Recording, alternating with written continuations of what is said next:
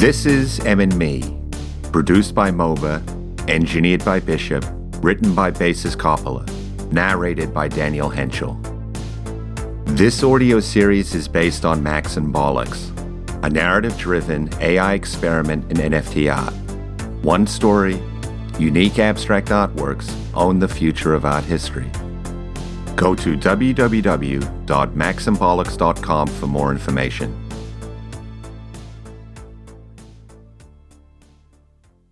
Part five. What makes art valuable?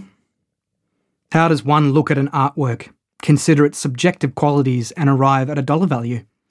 Beauty, sure. Cultural significance? Rarity? Good to have. Celebrity? Sure, celebrity never hurts. The artist's place in the canon and the transcendent, indefinable quality of the sublime? Sure, fine, okay. Those seem like the things that should matter. But ask an art dealer, and the honest ones will tell you it's far simpler. The value of an artwork is what someone will pay for it. Imagine that you were walking into an art gallery. Who are you? You could be anyone. Hungry Russian oligarchs, old money, a grizzled outback grazier whose land turned out to hide a fortune in oil. The only thing you need is to be so rich, money is essentially an abstract concept. A work of art might double in value on a given day because a customer walked in giddy after a long lunch, wearing a particularly nice watch, and fall for a dealer's charms. For this reason, high-end art galleries never display prices, because the art's value is in one sense immaterial. The art is worth what someone who loves it deems it to be so, and the dealer's job is to work out what it's worth to you. It tends to be worth more, it must be said, when the person trying to sell it to you is extremely attractive. My boss, I think I've mentioned she is very attractive, once worked on a gallery show floor, somewhere on her journey from model to photographer to my superior. Part of her job had been to size up customers and work out what artworks would sing to them and what they would be willing to pay. Sometimes this is easier than others. Pity my poor boss.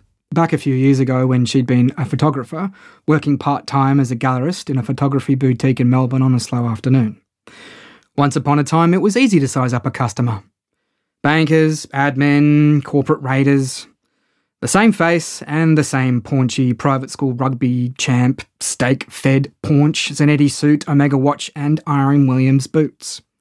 They would come in, and she would smooth them gently, and then send them home with a minimalist triptych for their office foyer for a grossly inflated price. But then the world's markets exploded, and Australia barely seemed to notice. Suddenly, everybody was rich, and nobody had any taste. It was impossible to know who was a customer and who was wasting your time.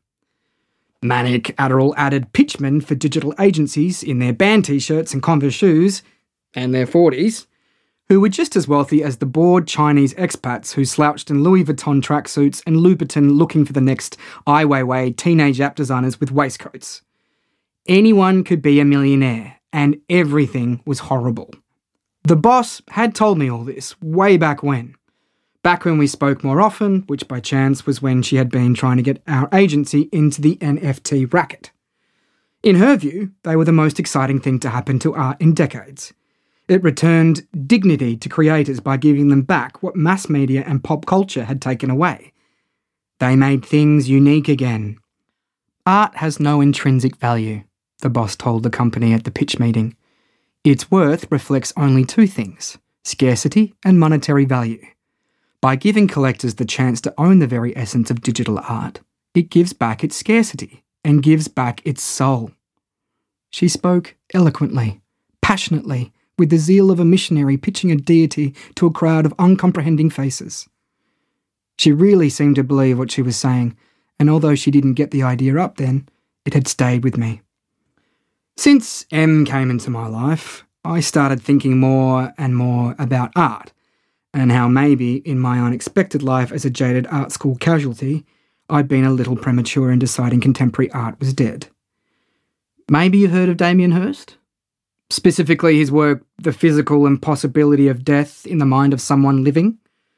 It's an Australian tiger shark rotting in a tank of formaldehyde. It's a statement on something or other, uh, but it's best known for how much money it made. The shark cost fifty thousand pounds. Just over a decade later, it sold for at least eight million dollars. It's silly money, but that isn't what bothers me.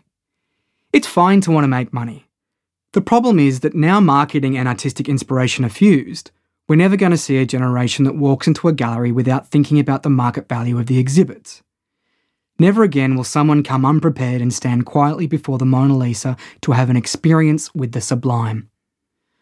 Poor Lisa will never spend another day without vacant-eyed tourists shuffling through to capture her on their camera phones, more out of a sense of duty than appreciation. She has become a logo, something so familiar it lost all its meaning beyond what we get at a glance. Functionally, there's no difference in displaying the Mona Lisa and Kim Kardashian. But now, the internet has given art back to itself. The irony is, with the image accessible to everyone, everywhere, all of the time, the attention paid to it becomes scarce again. It's not dumb propaganda of the same picture screaming the same message at the masses. It's one image which doesn't speak with the chant of surging millions. When you look at M, you hear one voice speaking quietly with a message just for you. N F Ts could undo all the damage done by pop art. By wrapping art in the blockchain, it gave it a chance to be truly free again. To truly own one of M's artworks is to be a custodian of something unique, beautiful, and at the same time share it with the entire world. It is a refutation of turning the Mona Lisa into a meme. It could change everything. The way I saw it, M gave me a chance to wrestle the revolution back from the rubber barons. The deeper I got into N F Ts, the less time I had for the absurd and expensive eight-bit Pokemon-assed visions of what art and tech could be. Blockchain tech has given humanity an incredible new frontier in how to create, and this is what you do with it? That's the sort of Arrested Development man-baby bullshit that ruined the film industry.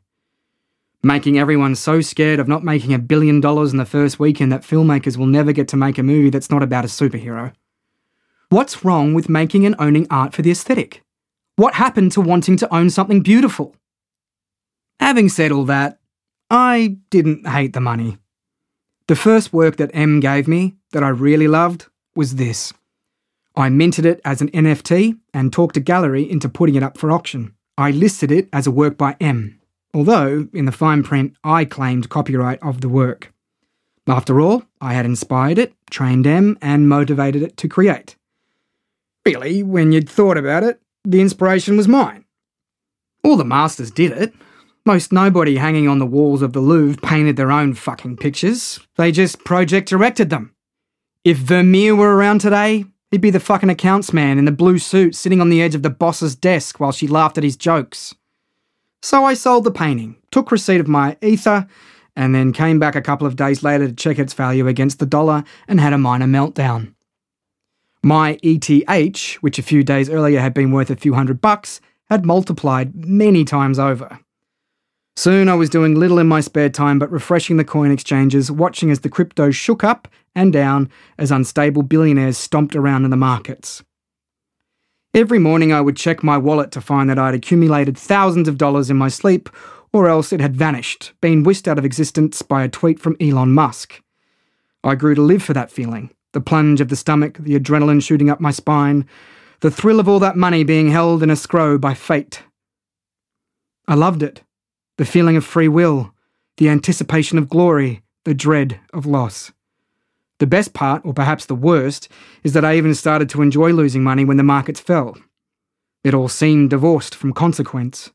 If I moved all my money from E T H to B T C and the bottom fell out of Bitcoin, I would simply mint another work, and I was back at it.